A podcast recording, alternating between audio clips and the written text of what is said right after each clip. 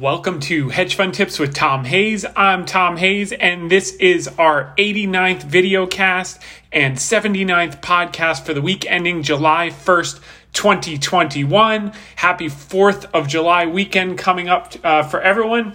And want to kick it off. We've uh, been on the road a little bit. Our kids had a uh, major swim meet in Tampa. Once again, we're in Tampa. First time we were here, it was the Super Bowl, so we went there. Second time, uh, it was WrestleMania, so we went there for the first time. That was more fun than we expected. Uh, and this time, uh, we were here for the Stanley Cup, so we took advantage of that as well. And this is me with my eldest Mimi on jet ski. She likes to go fast. Uh, and we certainly did that. It wasn't quite as fast for those of you who've been with me for a while. Uh, when I was down in Captiva, uh, we talked about uh, ones that were really, really fast, but these topped out at about 50 miles per hour. It was uh, clear water. We just had a blast, so, so that was that and they did well in the meets. So uh, the eldest got all personal best times for all of our races, and the uh, seven year old uh, Annabelle, she picked up her first medals and quite a number indeed. Uh, she is uh, doing great, so we're very proud of them. And then we uh, we got to the Stanley Cup. This was the last night. This was face offs. This is a family. Uh, this is who I ran into in the bathroom, Tony Robbins, of all people. And it was funny because we had the same mentor, a, a guy named Jim Rohn. And for some of the younger people uh, that are listening in, I'd strongly suggest you go to YouTube and type in Jim Rohn. I think he had a tape set Challenge to Succeed. Uh, way back when I was listening to that in my 20s and uh, had some time to work with him in, in my mid 20s and really made a marked difference on uh, how things turned out. So I would uh, strongly uh, emphasize. So it was really nice to meet Tony Robbins. I listened to his tapes when I think I was 17 years old. I was a senior in high school working as a golf caddy. And uh, a lot of changes happened from those tapes. So for everyone that makes fun of the guy on at one in the morning on the infomercials, I think he's made a positive difference in a lot of people's lives. And it was just uh, really nice to to bump into him at uh, at the arena last night. Uh, that's a, another picture with the girls, and then uh, Stanley Cup ice sculpture. By the way, if you ever get down to Tampa, they have this setup called the Fire Stick Grill. Uh, it's like one floor up, and they do this whole spread, uh, special spread before the game. And if you ever have a chance to participate, and there's Mimi uh, making funny faces, uh, definitely take advantage. And then this was the place that absolutely went crazy when they won last night. Um, and uh, Tampa's going to have to start to. Uh, uh, you know, bribe me to come down for these big games because uh, when I was here for the Super Bowl, they won. Now the Stanley Cup, uh, you know, they're they're a few games in. They won three one last night. They still got uh, to win a little bit more to get the cup back home, but uh, nonetheless, good time. So moving right along. Um, want to get into some data here. All the the next three charts I'm going to show you are from Ryan Detrick over at LPL Financial. Uh, this first one, he shows the seasonality. You know, everyone knows about the worst six months of the year are uh, Q2, uh, sell in May and uh, go away. So basically, um, May through October, and it shows distinctively here those months, you know, August, September, October tend to be the, the choppiest and tend to have the lowest results. So uh, something to keep keep your eye on moving forward, and something that we're um, focused on our positioning to take advantage of moving forward as well. Uh, this is shows that July is very strong in post-election years. These are the average monthly returns from 1950 to 2020. Uh, and it shows that July is strong, and and uh, we're positioned for that. And then here, this is very interesting. The first 6 months indicator, if the S&P 500 is up 12.5% year to date after 6 months, bulls usually smile. The median return, the average return for the remainder of the year is another 7.1%. The median is 9.7% and 75% of the time uh, since 1950 has been positive. So, um, so that bodes very well. Now we're going to skip over to the Ask Me Anything questions. Uh, starting with Greg Stewart, uh, want to say once again, I have to say your video cast this week was just great, and it makes it so easy to be patient and calm to slowly build my portfolio with good value investments. That said, after this week, I'm thinking I might need to rebalance a little. Here's my basic breakdown: it was grouped by sector, 20% utilities, 20% big pharma, 20% staples. 10% energy, 10% financials, 10% defense and aerospace, 10% China. Each group is one half ETF, one half individual stocks. For example, uh, for utilities, XLU 10%, also D 5%, AEP 5%, Pharma's 10%, uh, Pfizer's 5%, Novartis is 5%, XLP 10%, uh, Clorox 5%, uh, uh, Kimberly Clark 5%. Obviously, I'm listening to what you're doing with your individual stocks. Uh, anyway, I'm of the opinion that defensive stocks, utilities, pharma staples should do well when the tapering and inflation start, but I'm thinking my money would do better in tech over the summer. Would it make sense to trim the big three and add some tech, probably Amazon or Netflix or even Baba, or do I just wait uh, for new money to add to tech? Um, okay, so first off, Great question from Greg. I think this is going to help a lot of people. Uh, first off, I can't advise you on your portfolio as I don't know your situation. It's not what I do. Uh, I run a long short uh, equity portfolio, separately managed accounts for accredited investors and qualified institutions, so they have a different risk tolerance.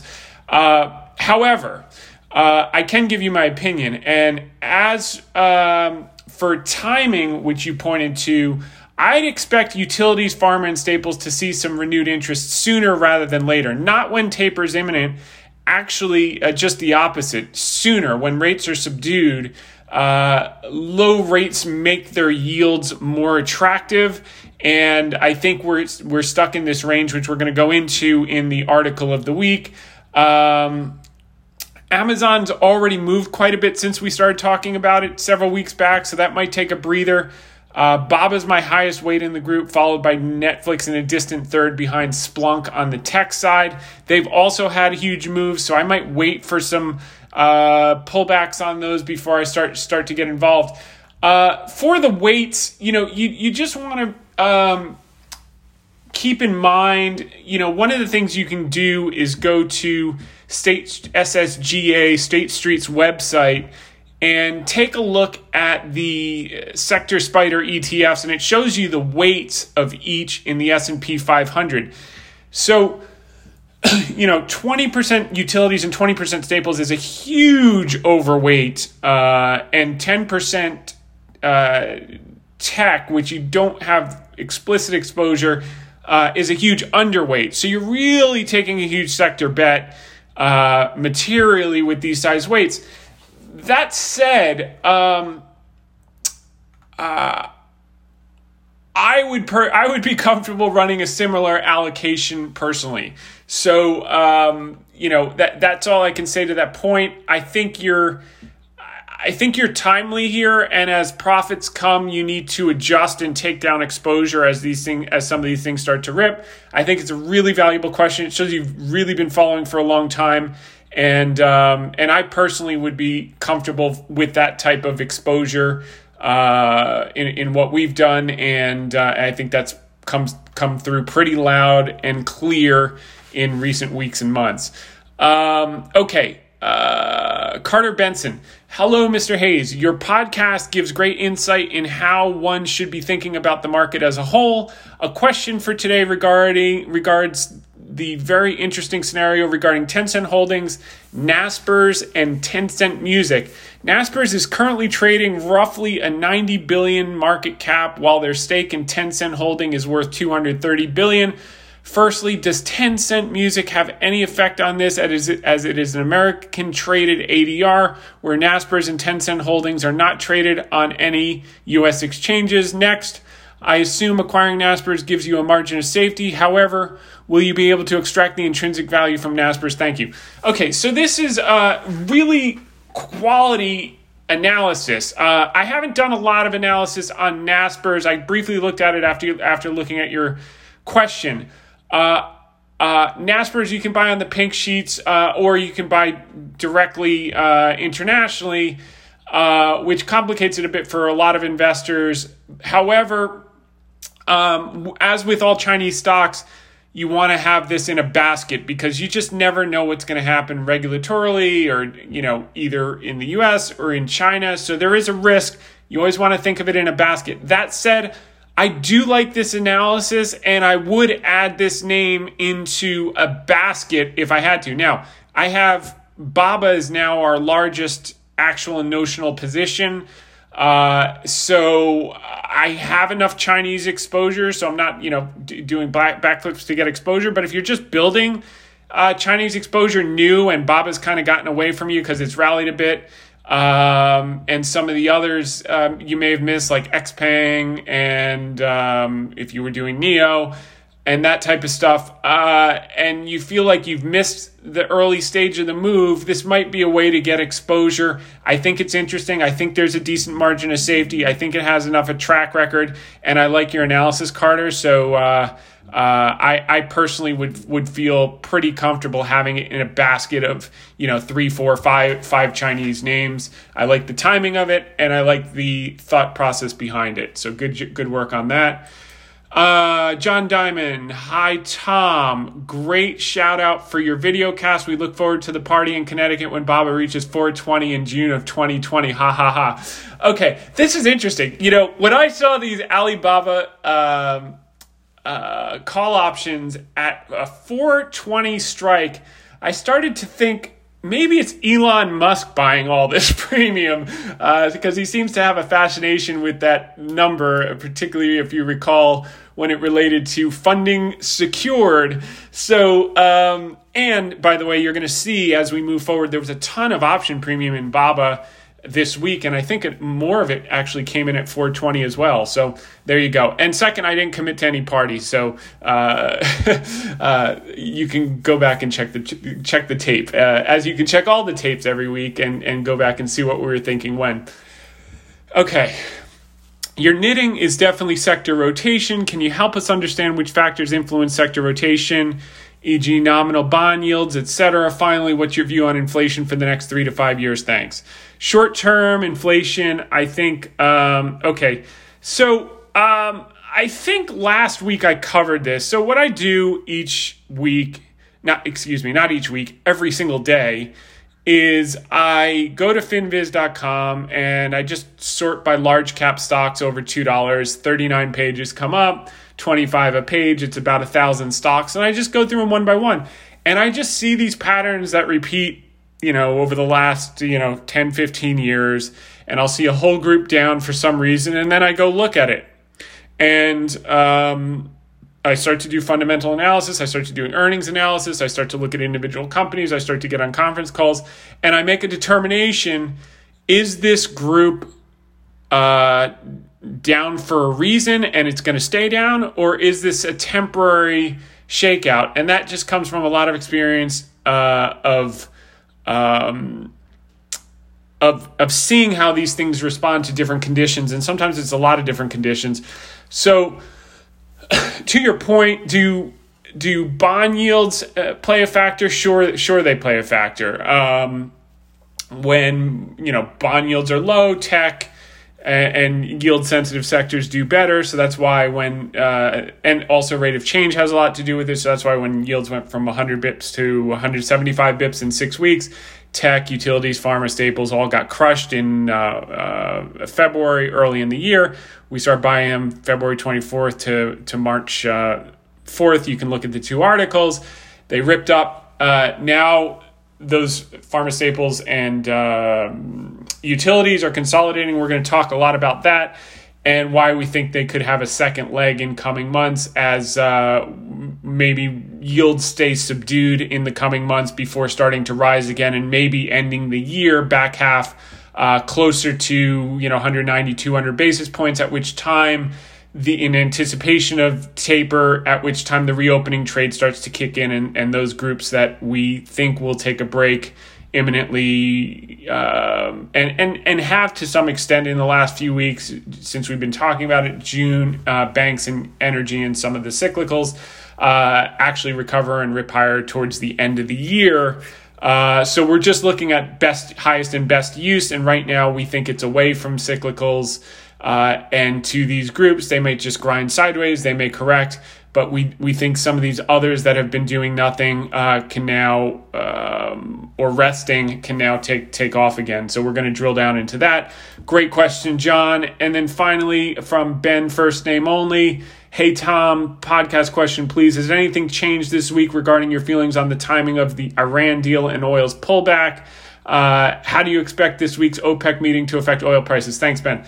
Uh, so, uh, okay, well, maybe I can get right down to those uh, articles. Let's see if I have those. Okay, so uh, the answer is not really. Um, so, first off, you're seeing more of this, what we talked about last week, which is uh, Iran restricts, i.e., uh, IAEA access to main enrichment plant after attack. Diplomats uh, and Iran says nuclear site images won't be given to IAEA as deal has expired. So this is, you know, these are the things that, uh, you know, dictators do when they want money from the developed world is they start to become belligerent. It'll be the guy from uh, north korea next. He'll be back uh, firing his his missiles when he needs food and he needs money.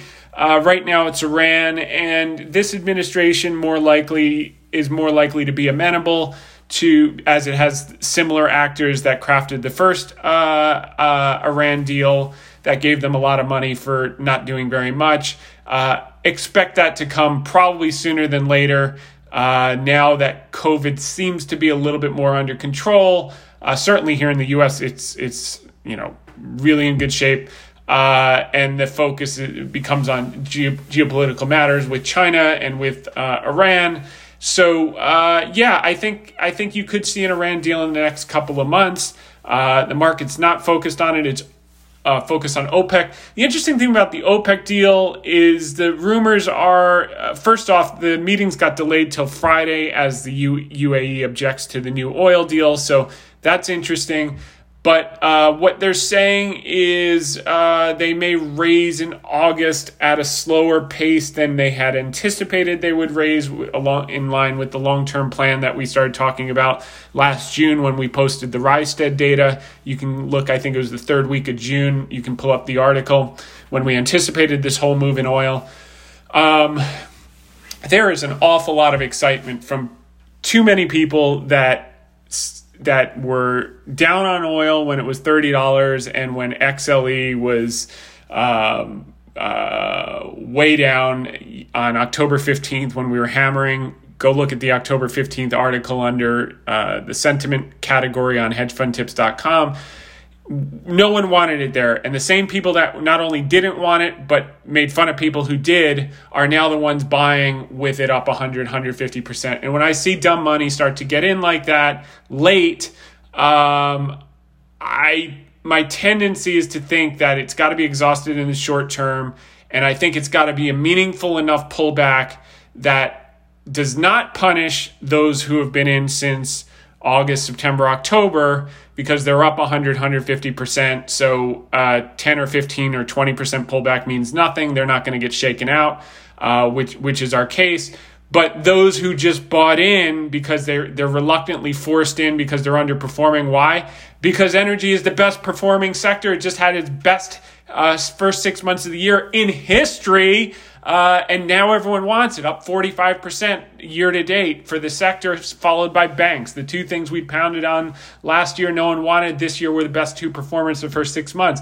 So I think with everyone turning uh, at the exact wrong time, my spidey sense from just years of, of doing this is that they're going to knock the stuffing out of these Johnny come latelys, whether it's going to be OPEC, uh, you know, screwing up uh, tomorrow or uh, the U.S. doing something silly with Iran, you can count on something or something that we don't know that we don't know, uh, some big oil find or whatever it is. It's just going to be enough to take 10 to 20% out, which means some individual names will be down 25%. Uh, and, um, and all the, the fresh money that's now excited about oil will get pounded and they will have to sell because they will be taking serious losses. They don't have any uh, built up cushion or margin of safety to just ride it through. So, no, nothing's changed. How do you expect uh, OPEC? Okay, so we covered that. Um, okay, good. So we can get rid of these oil articles. Uh, and here's another thing. Oil. Co- oh, this is interesting. Oil companies bet on $100 a barrel as they rush to sell assets. Okay, that is an inconsistent headline. So Chevron's selling some assets, and, and the point is they know that if oil got to a sustainable $80, the rig count would just start to shoot up again. Um, OPEC would start to put oil back on the market uh, to keep it at a level that would disincentivize massive rig count ex- expansion in, in the Permian and in Shell's plays. So Chevron's getting ahead of this, and they're smart. They, they, they know the game now is not drilling holes in the ground. The game now is to become tobacco companies. As everyone's regulating you, you uh, simply um, return capital to shareholders, and that's exactly why the Altrias and the um, Philip Morris were some of the best performing stocks over the last 20 years as they were regulated to hell. The big got bigger, they returned capital to shareholders, and they had unbelievable to- total returns. As a matter of fact, um, I wanted to. Uh, dividend growth investor um, had a thing out uh, I'll see if I can pull it up. I'll see if we have time for a little bit later. But um, okay, so let me just see if I can get this up real quick. So basically, he showed how if you had invested in cigarette stocks when they were, you know, be- becoming to be hugely regulated then you would have basically doubled your money. Uh, here we go. This is this is the exact uh, at dividend growth is his handle. Altria was selling for $26 per share a decade ago. It has also distributed $26 per share in dividends over the past decade. So, what you bought the stock for, you've received back in dividends. The 2011 investor received their investment back and owns stock now worth $47 a share. Oh, and by the way, they also earn a yield on cost of 13.23% today because the dividend has, has grown. And then I responded to his tweet and I said, This is what big oil will look like over the next 10 years. So that's exactly the story of what you can expect, which is why we've always been promoting high up the food chain, like the Exxons and Conocos and that type of stuff. So just think if you buy Exxon at $60 um, over the next 10 years, you get $60 of dividends as they increase. Uh, dividends over, over the next 10 years. Maybe you won't get that much, but um, in, terms of dividends and buybacks, the return, compounded return, might be in that neighborhood, compound annual growth rate of total return uh, of capital through buybacks and dividends could very well be uh, in excess of doubling your money. And more likely than not, you'll have a dividend yield greater than 10% on your cost with a stock that's 120 or some, some odd dollars. So, so I think this is a perfect model to, to be looking at as it relates to big oil is look at what what's happened to big tobacco and dividend growth investor laid out the stats that, that I tied to uh, to oil and he liked it and obviously agrees he knows the game. Uh, okay, Feds Kashkari says inflation. Oh, uh, someone asked. Uh, oh, but what's your view on inflation over the next three to five years? Uh, it's going to be. Uh, uh, John asked. It's going to be higher than trend. I think you know between it's you know the Fed target is two percent. I think it'll be consistently between two to three percent. I don't think it'll get out of control because I think that technology is still disinflationary. Uh, we'll have labor from different parts of the world that will continue to be disinflationary. You'll have short term supply shocks as a result of commodities. Uh, we expect commodities to be strong over the next three to five years, so that'll put upward pressure. But I, I think the mean uh, trend line is going to move from 2% to 3%, which means there will be a period of time where it's going to run hotter than 3%, uh, but, but also time that uh, it's, it's going to run below. So I, I think the trend line is just going to be a, a phase shift upwards uh, from two to, you know, two and a half, 275. Uh, and that's also going to be a function of just demand growth and real growth coming to the economy. 72 million millennials. You can't have that type of demographic boom and housing formation and furniture and baby carts and cars and all the things that drove eight, 1982 to 2000 with the boomers and um, you know the uh, 1948 to 1966 same type of boom uh, so so yeah it'll be higher than average but i don't think it'll get out of control and the other thing, Kashkari says inflation will be temporary, workers will return. I tend to agree with that, uh, that you're going to see a supply of labor of the 9.3 uh, that are holding out uh, come back after September, a vast majority of them, and that will put downward pressure on uh, wages. And hopefully, sooner than wage inflation kicks in in a material way, uh, because wages are sticky. So you don't want to see in the next few months wages get too high as as as uh, businesses compete for labor. Uh, because they can't really lower that even after the supply comes back online uh, as much as you would think.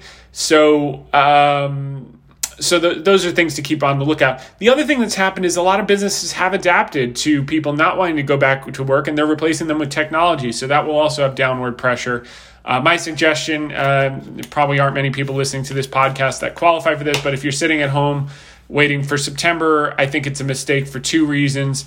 Number one, your skills get. Um, uh, it, it's the wrong lifestyle mindset, number one. You always want to do more than you're paid for as an investment in your future, it, it only serves you.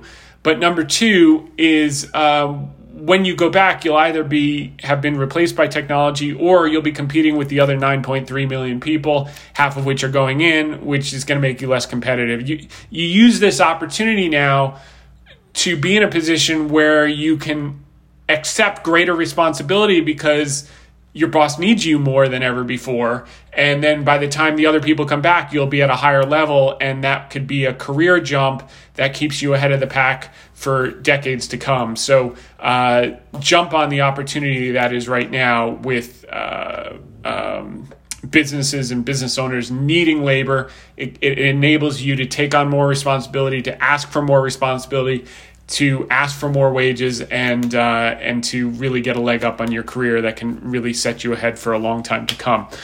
Um, okay, Carl Quintanilla, Chase Card Spending Tracker. We see you. This is J.P. Morgan.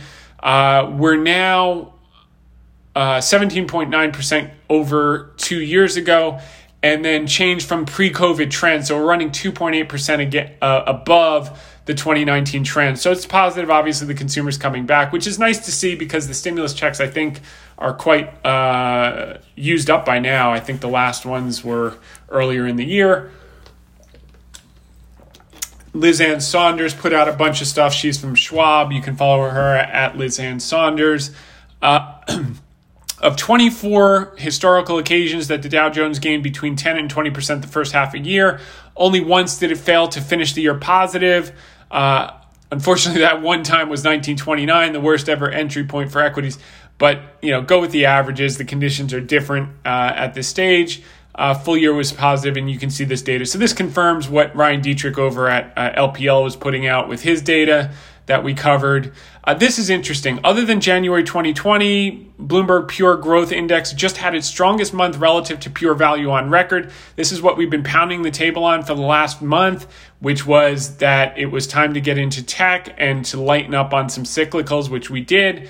And uh, and this is what what's happened. You can go back to our articles on hedgefundtips.com, click on category sentiment or category um, commentary and then just go back to the articles from early June and you'll see how we were uh, laying this out. And, and that's exactly what's taken place. We think we're going to see follow through. Also, reopening stocks have outperformed stay at home baskets since March 2020 low. Um, but ladder has gained some ground over the past couple months, and performance gap is starting to narrow.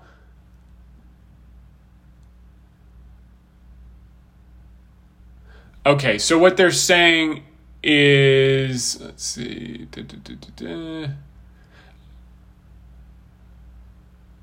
Okay, so they're saying that, that some the same thing that that the last chart said is basically the tech and the growth are starting to get a bid, and we've talked a lot about why that is. It has partially to do with rates, it has partially to do with summer seasonality over the last 20 years, and we'll cover all that.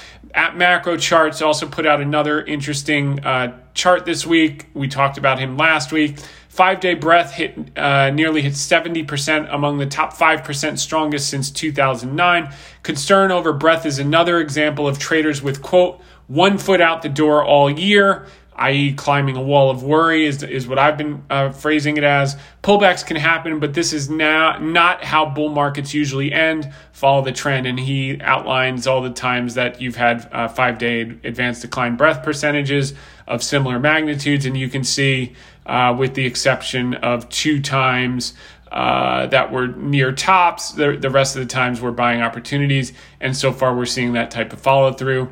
And then finally, I love this chart from Liz Ann Sonders. She took it from uh, Bank of America Global Investment Survey. Tech fund outflows continuing to accelerate. This is from um, the seven week cumulative as of June 29th. The last time you saw these kind of outflows to tech was January 19th. Look what happened to tech. Let's go back to January 19th. Take a look here. This is where you saw, look at this. This is just hysterical. Okay, January 19th, this is where you saw the same type of tech outflows, the same magnitude. And look exactly what happened. Same type thing. You had a bottom here, bottom here, and then boom, a rally. So, um, you know, that's that's all you need to know. Um, okay, couple things I wanted to cover on different indicators we're looking at just to show you that quite a number of them aren't really uh, at extremes. Here's NASDAQ cumulative volume ratio. Looks like it's just getting started. NASDAQ declining issues tricks, again, closer to a bottom than to a top. Um, what else are we looking at here? Uh, NYSE Burke high lows. This one's less reliable, but uh, not at an extreme this uh, material stocks, by the way, this is kind of interesting. Materials have had a big sell off here.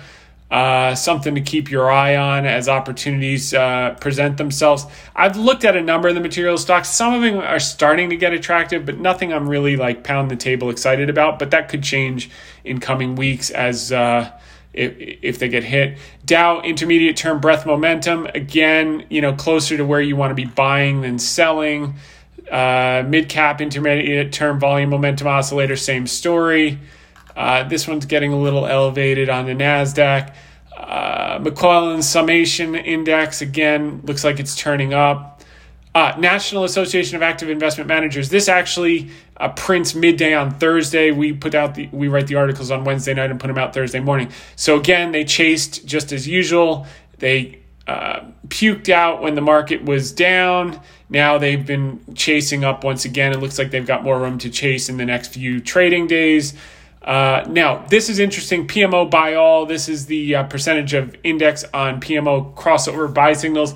All that is is like a MACD cross. It's not that important, other than the fact you can see where we are. Are we like overdone and start to look for uh, lightening up or on the upside or are we oversold? Here we're kind of mid-range. So again it doesn't point to like dump all your stocks just because we've had a big run. Same thing with the dow jones crossover. Same thing with the uh, uh, S- spx is closer to where you want to be buying historically versus selling like just getting started. So there are more indicators pointing to like i'm comfortable having good exposure here. I want to be selective on the sectors, and we'll talk more about that. But um, you know, there's nothing here. You know, obviously people point to like, oh, look at the put call, it's down here, but you know, that's just VIX coming off of really elevated levels, and that that's the kind of pattern it follows after like heart attacks, um, which we had last year, and then uh, was there anything else? New York, uh, NYSE McClellan Oscillator, same thing, kind of mid range. Um, the skew we're going to cover in the article. and that's about it. So I just wanted to give you kind of a quick overview on some of the things that we look at. Uh, none of them are magic. They're just you know you look at a bunch of them together and say where where are the where are the probabilities, where are the odds. U.S. and Japan conduct war games amid rising China Taiwan tensions. I like this in the context of uh, this will force China to concentrate on the internal consumption prong of its dual circulation mandate, uh, which has always been a hedge against uh, uh difficulties with foreign trade coalitions. And uh, this type of obviously, we're not going to stand for them taking uh, untoward action towards Taiwan. That type of tension may hinder trade. It won't hinder BABA. If anything, the Chinese government will rely more on BABA and invest in BABA to ensure that they get the domestic consumption that is part of the dual circulation. They believe they can one day be a total internal consumption economy like the US could be uh, if they had to, like 70% consumption that remains to be seen. But the only way they're going to do it is partnering with their b- biggest and best domestic platforms, namely Alibaba. So that's one of the reasons we love Alibaba. The more this tension persists, the more they need them versus uh, persecute their own, and that, that bodes well. This I love to see. Lee Cooperman uh, plans his. I know he gets my weekly note and podcast videocast. Whether it had anything to do with his decision to get into Baba, uh, you know, I, I, I, I, I, I, am not that presumptive, and I could care less. I, I think we have a similar way of thinking. Um, and um, really super guy. Met him a couple times at um, hedge fund dinners for Monness Crespi Hardt uh, in the city, and um, he's always been very nice when I've reached out, and um, and uh, and and this was great to see. So he was on CNBC this week, and he said so. He's basically saying what I've been talking about. So Lee Cooperman plans to stock pick his way to success, not expecting much from the overall market, and we've talked about that. Um, you know, rallies under the surface is where money is going to be made. Uh, we don't think the back half is going to be as good as the, the front half. Our base case since the beginning of the year was mid teens returns for the year. Uh, we're already up 14 some odd percent plus dividends, uh, just over 15% total return. Uh, so, you know, I, I don't think it's going to be a straight line to the finish. If we get another few percentage points um, uh, by the end of the year, that's fine. But I do think there's going to be a lot of money to be made under the surface. And uh, what Lee is saying, let's see, everybody's worried about inflation. Da, da, da, uh, okay, watching the dollar. Okay, in terms of individual stocks, Cooper revealed that one of his biggest holdings is fintech company Fiserv, which I totally agree with, uh, which he has said has an attractive valuation. He also owns Chinese internet companies uh, Baidu and Alibaba. So that was pretty exciting to see. Um, I I tend to find myself overlapping with him. I'll I'll either be getting into trades or thinking about trades, and then he'll come up and I'll be like, wow, you know that that is good, and that's always a good sign. This guy's a legend and um, and and and phenomenal. Um, okay, Alibaba said to be making its first major investment since antitrust woes what's interesting about this, as I talked about last week with Ant Financial doing the uh, credit scoring system with the government, Jack Ma controls Ant Financial. That's a sign of cooperation. That means the IPO could come out. Alibaba owns a third of that. That's a good thing. Now, this week, um, the Alibaba has teamed up with the provincial government in Jiangsu, among others, to buy a stake in the retail arm of Suning in a move that could help Alibaba boost its competitive edge against rival JD.com. The deal, which is said to be nearing completion, would add, the, add to the 20% stake that Alibaba already owns in Suning, one of Chinese biggest retailers of appliances, electronics, and other consumer goods. Again, internal consumption, Chinese government dual mandate. The company owned by Chinese billionaire Zhang Jindong is valued at roughly 8 billion as per Bloomberg. Um, Okay, why it matters. The deal needs approval from State Administration for Market Regulation, the increasingly powerful Chinese antitrust watchdog, and could be announced this week.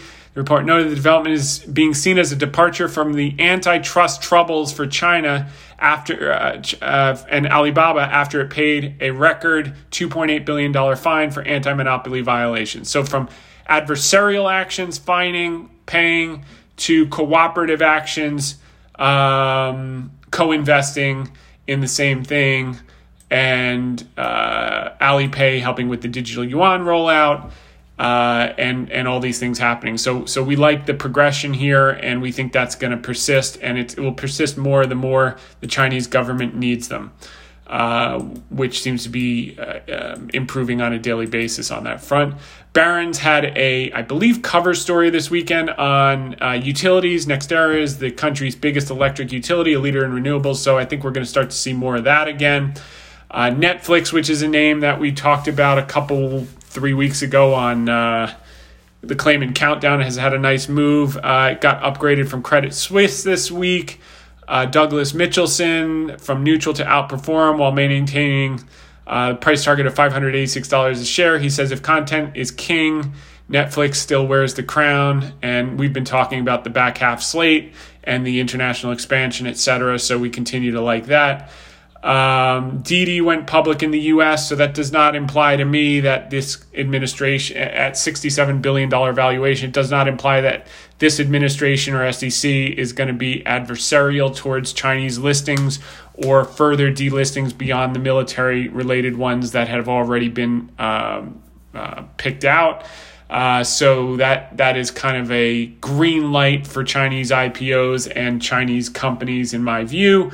Um, and we covered the uh, the oil.